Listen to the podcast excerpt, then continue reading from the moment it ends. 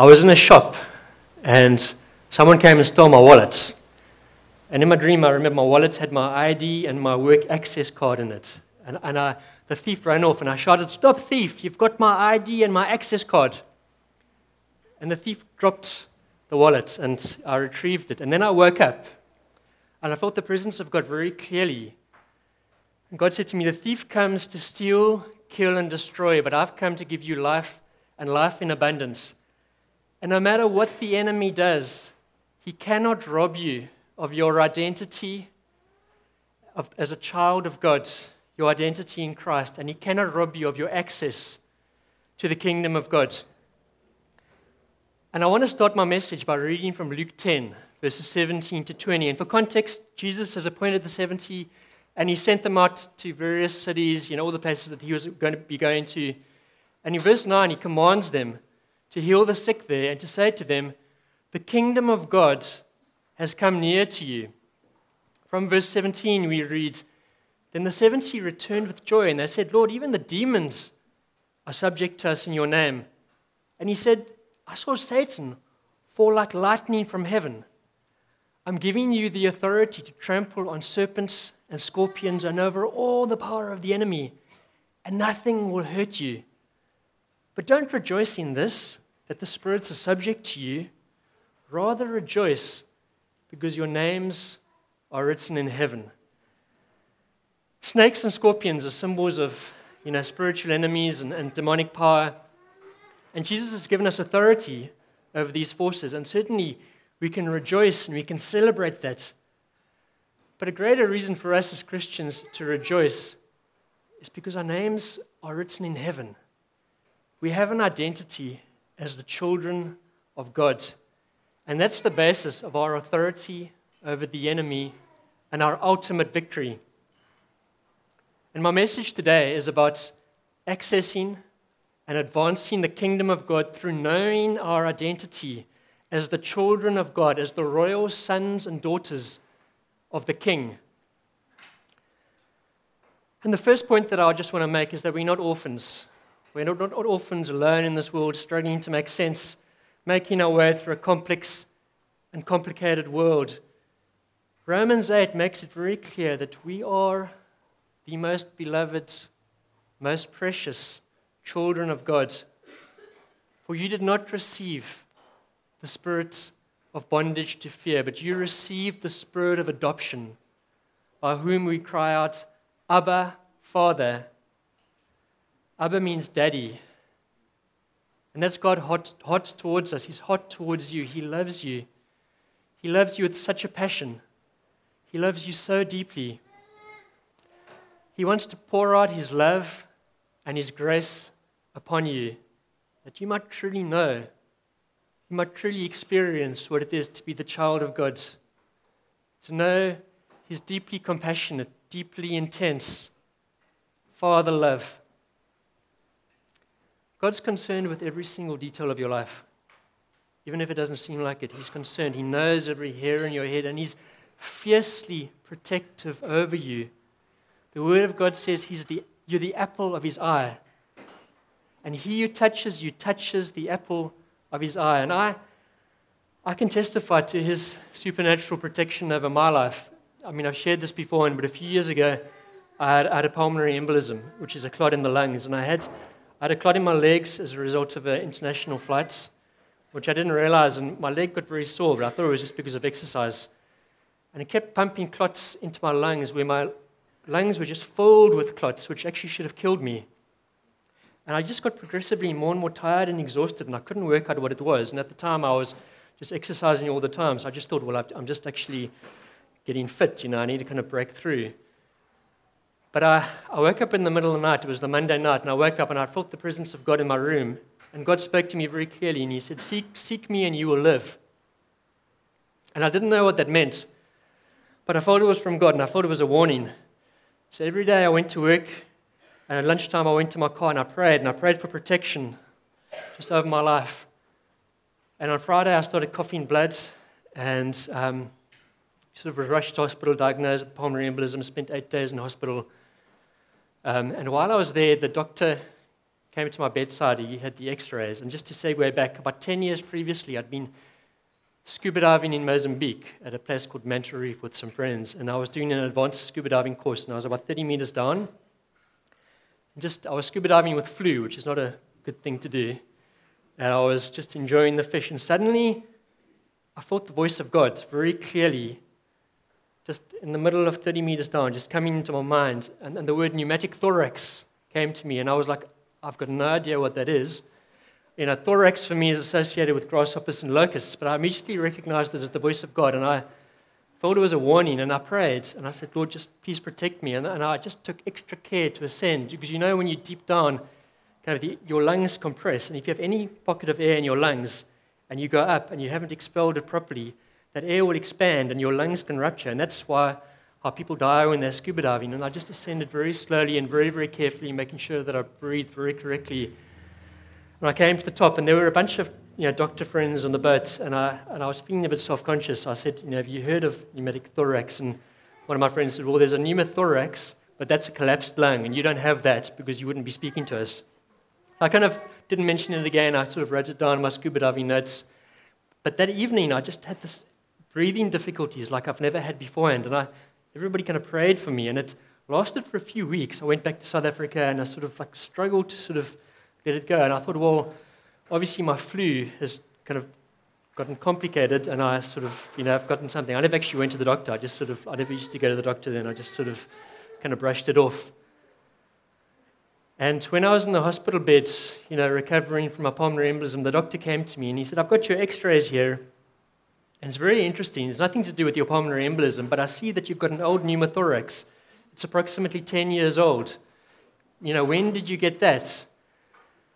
And I was just blown away by God's kind of intervention that twice, you know, there was an attack on my life, and twice God intervened and He spoke to me so that I could actually pray for protection of my own life. And I'm convinced of the fact that God loves me and that God's concerned about every detail of my life, and that if I turn to Him, He's the answer. And I just want to just share that with you that you might be encouraged.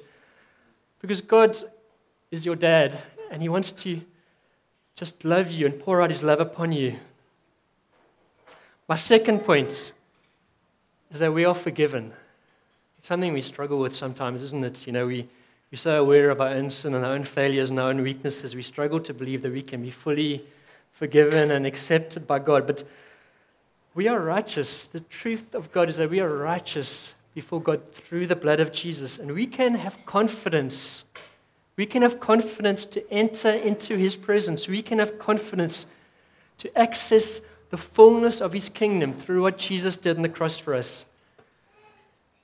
And we need to be secure. We need to know, you need to know that you're adopted as God's kids He's your dad. And that's not going to change. And God wants you to be fully convinced in your heart that all of your sin has been forgiven, that you are cleansed, and that you are in complete right standing with God through the blood of Christ.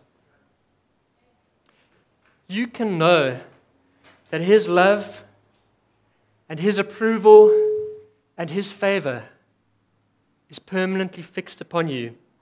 Because our identity as the children of God isn't based on our own works, our own goodness. It's based on the death and resurrection of Jesus Christ.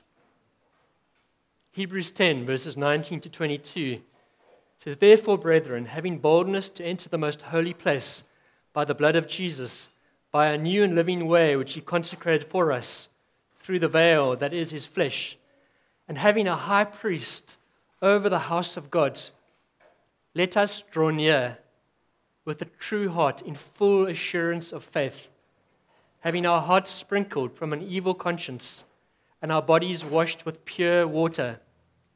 Let us hold fast the confession of our hope without wavering.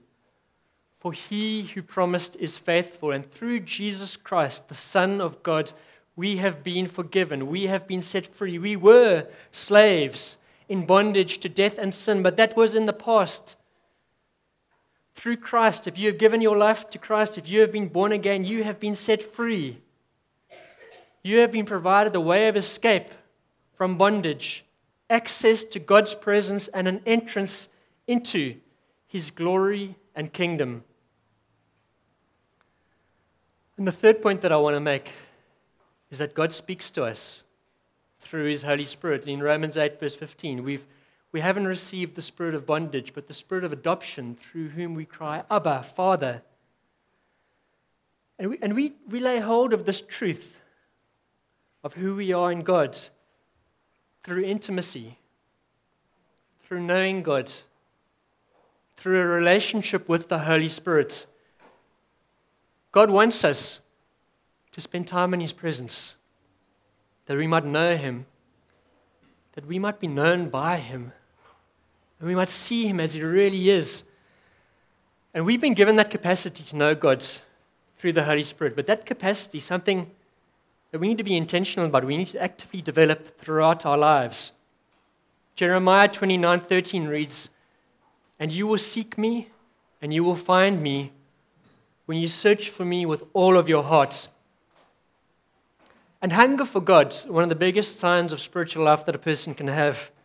You know, you can have like an intellectual head knowledge, kind of a concept of God, but no real experience, no real relationship with Him.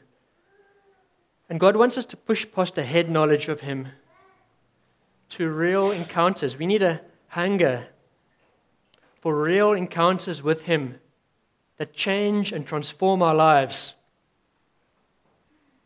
Jesus gives us a promise in John 14, verse 21. He says, He who loves me will be loved by my Father, and I will love him and manifest myself to him. I will show myself to him. That's the promise of God. If you've been born again and have the Holy Spirit, the promise of God is that he will show himself. Jesus will show himself to you in a real, real way that will change your life.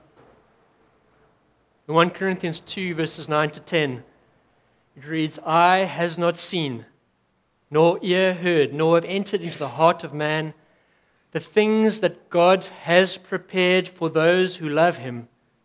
But God has revealed them to us for, through His Spirit. For the Spirit searches all things, yes, the deep things of God. Now, a relationship with God isn't a formula.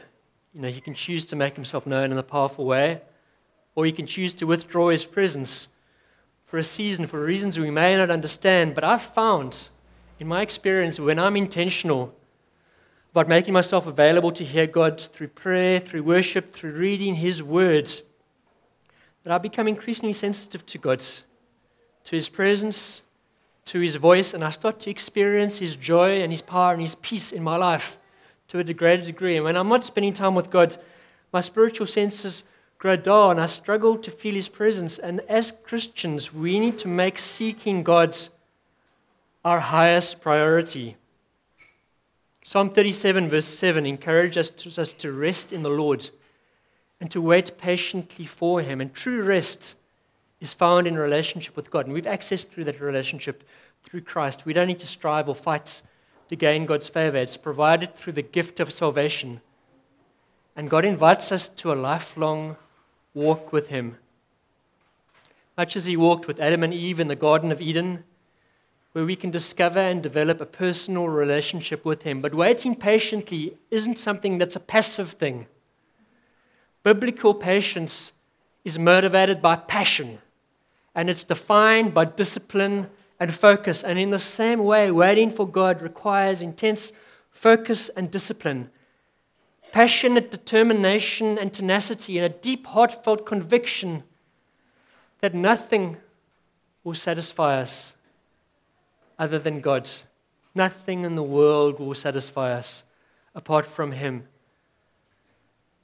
God loves you, and He's calling you to go deeper with Him, to walk more intimately with Him, because He's got treasures in His kingdom that He wants to reveal to you. And that leads to my fourth point. What is this kingdom that the scriptures speak about? In Matthew 3, verses 1 to 2, John the Baptist is preaching in Judea and he's proclaiming the coming of Jesus the King. And he says, Repent, for the kingdom of God is at hand. Now, this kingdom is just very simply God's rule and reign in the earth and in the heavens. He is the King. And the presence of the King, Jesus, introduces the power of the kingdom of darkness. And that overthrows the power and rule of all evil. It overthrows the kingdom of darkness. And there's a new world that's made available to us as Christians. It's a world of forgiveness, it's a world of healing, it's a world of deliverance, it's a world of restoration, it's a, it's a world of hope. Jesus offers the blessing of God's rule to every part of our lives and freedom from the slavery that the enemy would bring. And there's an interesting passage in John 1 that I want to touch on. Jesus has just met Nathanael, and from verse 47 it reads Jesus saw Nathanael coming toward him, and he said, Behold, an Israelite indeed, in whom there is no deceit. And Nathanael said, How do you know me? Jesus answered, Before Philip called you, when you were under the fig tree, I saw you. Nathanael answered and said, Rabbi, you are the Son of God, you are the King of Israel.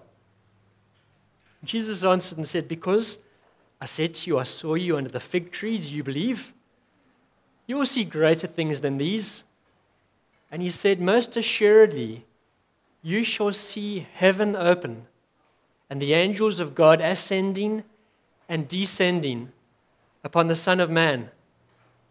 Now, that's an interesting comment. What does that mean? You shall see heaven open and the angels of God ascending and descending upon the Son of Man. And I think we start to get some context or some insight if we view the statements in the context of Genesis 28, where Jacob encounters God in a dream in Bethel. And in verse 10, we read Now Jacob went out from Beersheba and went towards Haran. So he came to a certain place and stayed there all night because the sun had set. And he took one of the stones of that place and put it at his head, and he lay down in that place to sleep. Then he dreamed, and a ladder was set up on the earth, and its top reached to heaven. And there the angels of God were ascending and descending on it. And the Lord stood above it and said, I am the Lord God of Abraham, your father, and the God of Isaac. The land in which you lie, I will give to you and your descendants. I am with you and I will keep you wherever you go, and I will bring you back to this land, for I will not leave you until I have done what I've spoken to you. Then Jacob woke up, and he said, Surely the Lord is in this place, and I did not realize it. And he was afraid and said, How awesome is this place! This is none other than the house of God, and this is the gate of heaven. And I believe this prophetic dream points us towards the ultimate access to the kingdom of God that we have through Jesus. And often our response is the same as, as, as Jacob's was. We can be in the presence of God and not even realize it. And we see in this passage that the house of God on earth functioned under an open heaven where the rule and reign of our spiritual enemy was broken off, and there was alignment between God's will in heaven and God's will on earth. And that's, that's God's will, by the way. Jesus teaches us in Matthew 6 to pray, Our Father in heaven, hallowed be your name.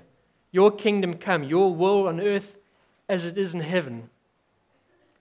The will of God is simply on earth as it is in heaven. And God wants the reality of his kingdom to invade this world, to bring it under his rule and reign.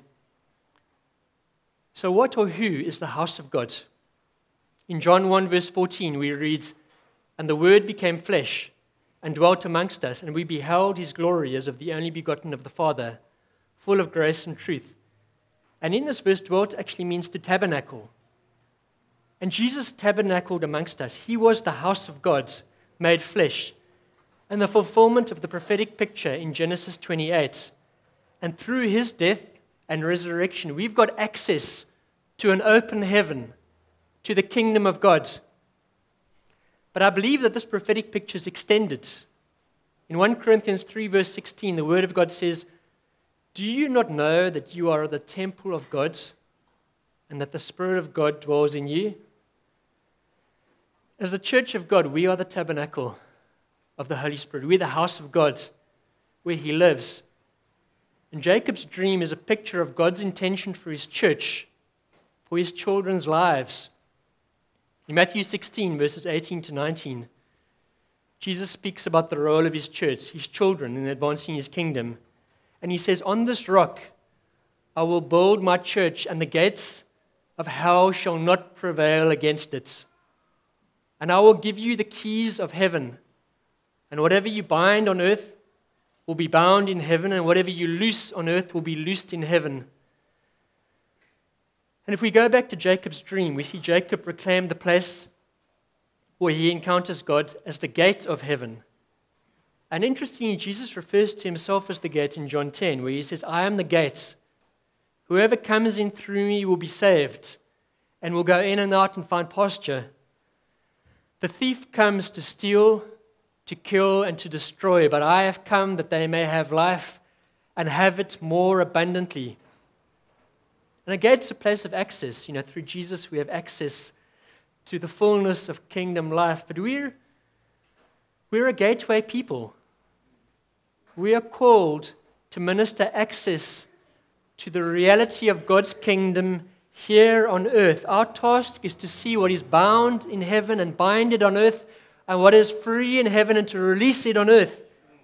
We are called to be on the offensive, to bash down the gates of hell, and bring the reality of the kingdom of God wherever we go, both in our lives and in the lives of others. When you walk into a room, the very presence of God, God wants His presence to fill us, that His glory would just radiate from us. That when we walk into a room, demons would flee, sick people would be healed, people would be delivered, and people will know God is here because He's with His people.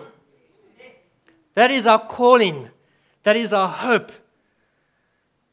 And that's my fifth point is that we're not just here on earth just to enjoy God and, you know, be with Him in heaven one day. We, heaven is here. Heaven's come down to earth, and we're called to partner with Him to take the reality of heaven, to take the reality of His kingdom to a lost and dying world, to work with Him in manifesting His rule through words, through deeds, and just through being that show His love and His power and His presence. You know, when Jesus taught His disciples, He sent them away. He taught them and He sent them away to preach His message of the kingdom. In Matthew 10, verses 7 to 8, He says, As you go, proclaim the message the kingdom of heaven is upon you. Heal the sick, raise the dead, cleanse lepers drive out demons. You received without cost, give without charge. It's a very simple message, isn't it? and even though you know, they were rookies, I mean, they hadn't like been trained. Sort of they haven't. They were sort of fishermen. They had a variety of backgrounds.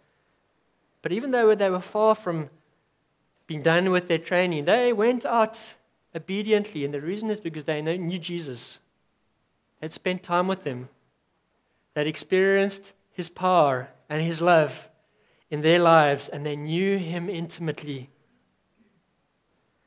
And God's given us authority over the power of the enemy. He's given us victory over the forces of darkness. And part of walking in obedience is to partner with Him in advancing His kingdom through pressing in in prayer and through sharing the message and the reality of the kingdom of God as the disciples did. Philemon 6 effectively is a challenge and a call to all of us as Christians. You know, I pray that you will be active in sharing your faith so that you will have a full understanding of every good thing we have in Christ. God's heart is to invade our lives with His glory, bringing breakthrough and restoration. And as we experience and access His kingdom, so He calls us to think and to pray and to live that his kingdom comes to this earth. 1 John 3, verse 8 proclaims, For this reason was the Son of God manifested, to destroy all the works of the devil.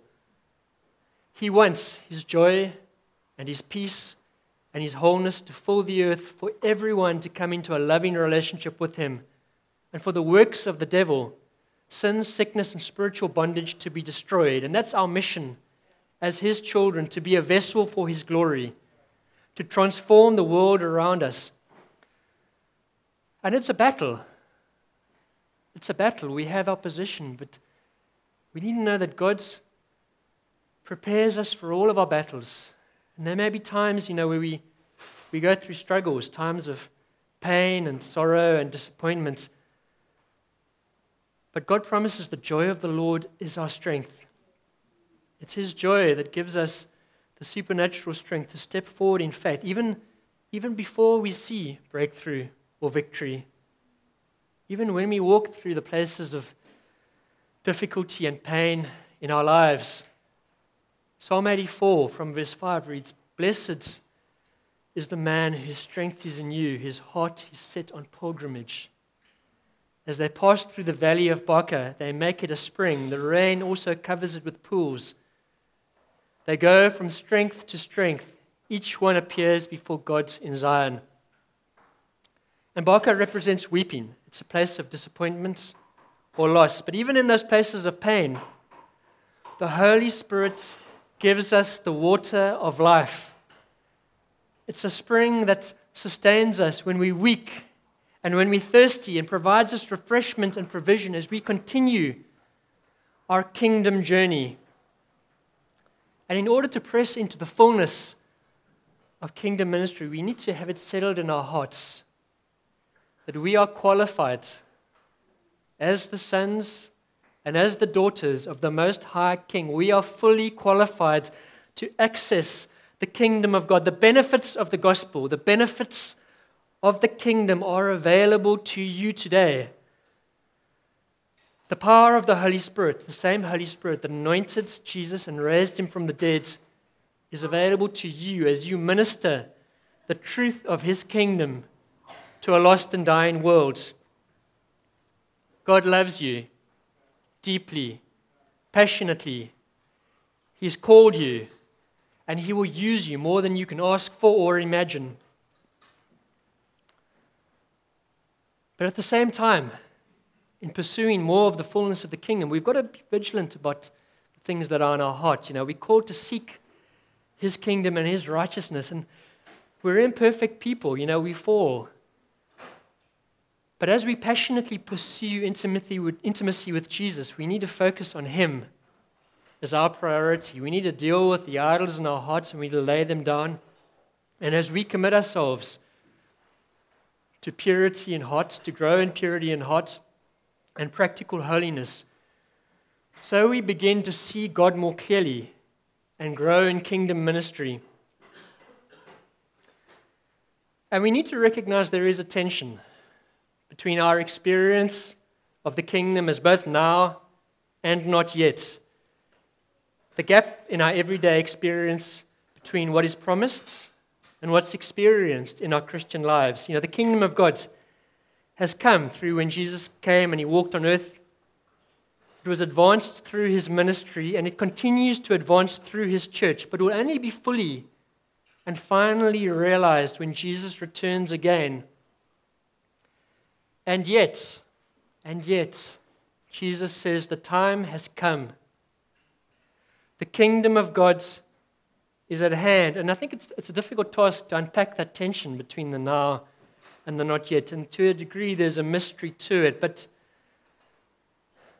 but I really believe, I really believe that, you know, what we settle for, what we settle for in terms of our current reality and experience as Christians here on earth is far, far, far, far, far, so much, so much less than what's available to us as we pursue the God and Savior who loves us. And Jesus wants us to be aggressive in our pursuits of the advancement of His kingdom amongst us. In Matthew 11, verse 12, he reads, From the days of John the Baptist until now, the kingdom of heaven has been forcefully advancing, and forceful men and women lay hold of it. So, in closing, I believe God is encouraging us as His kids to step out in faith, to aggressively pursue opportunities to advance His kingdom. He says, Greater works than me will you do. This is His promise to us. And we need to set aside the, the man made expectations and limitations of what we think God can do in and through us. The tension between the then and the now of the kingdom shouldn't limit our expectations. God wants to heal and deliver you, He wants to use you to do mighty exploits because He is a mighty God. And I want to ask you will you, will you seek Him with all of your heart? Will you focus yourself to set your heart upon Him, that, that He will be your all? Will you choose to love Him, fix your gaze upon Him, and to prioritize knowing Him and being known by Him? He wants you to know Him and to be known by Him more deeply. Will you surrender control of your life for His purposes? And I want, as we just think about that and meditate, everybody in their hearts just meditate upon that. I want to give an opportunity just to respond to this word. If, this, if there's something in this word that actually has touched you and you just want to respond to, I'm asking sort of Nico and Karen just to come up, and we're just going to have a short time of just ministry where even in your seats you can just actually meditate and just wait upon God's. And if you would like prayer, if you want prayer, you can come forward and there will be people who will pray for you. But just we want to just just carve out just a space just to actually respond to the words.